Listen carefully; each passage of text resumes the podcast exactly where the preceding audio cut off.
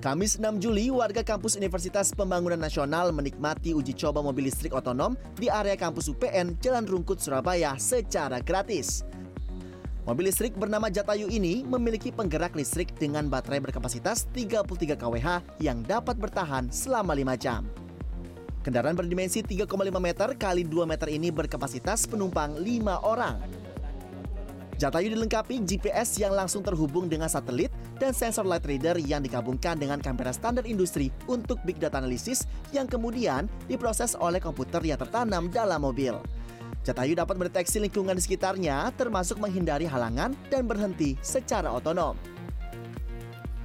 Mobil ini bisa mendeteksi, bisa menjalankan sesuai rute yang kita inginkan, yaitu nanti dengan menggunakan map, map yang sudah kita desain, uh, mapnya seperti apa.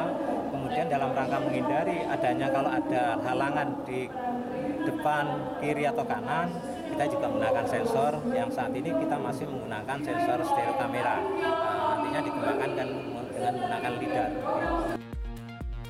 Melalui teknologi intelijen kontrol mobil listrik otonom yang merupakan hasil kolaborasi beberapa program studi di kampus ini bisa dimanfaatkan untuk mengantar barang ke seluruh kampus. Perwarupa mobil listrik tanpa awak ini rencananya akan dikembangkan untuk jalan raya.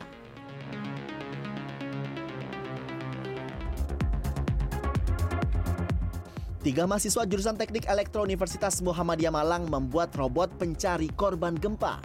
Ahmad Syauki Ramadhani, Muhammad Aditya Zikra, dan M. Dharma Ramadan membuat robot SAR dan menjadi juara di kontes robot SAR Nasional 2023. Robot menggunakan sensor inframerah dan ultrasonik untuk bergerak dan menghindari benturan. Robot ini juga dilengkapi dengan kamera pixie yang berfungsi untuk mengenali korban bencana dengan memproses data melalui program yang mereka buat. Pembuatan robot ini memakan waktu 3 bulan. Robot SAR ini pun terlihat lihai saat melaju di lintasan berukuran 4 x 2 meter melewati batu koral yang menggambarkan jalan bebatuan, kelereng yang menggambarkan lumpur, serta papan triplex yang menggambarkan jalan pecah.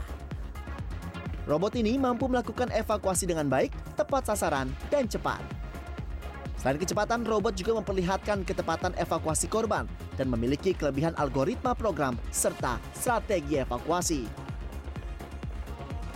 Pada dasarnya sesuai dengan rintangannya karena ini rintangannya adalah mengacu pada uh, gempa atau bencana alam yang terjadi pada tahun akhir 2022 mereka berharap inovasi ini bisa diaplikasikan dalam bentuk yang lebih besar untuk membantu tim SAR dalam melakukan evakuasi korban bencana alam, khususnya gempa bumi.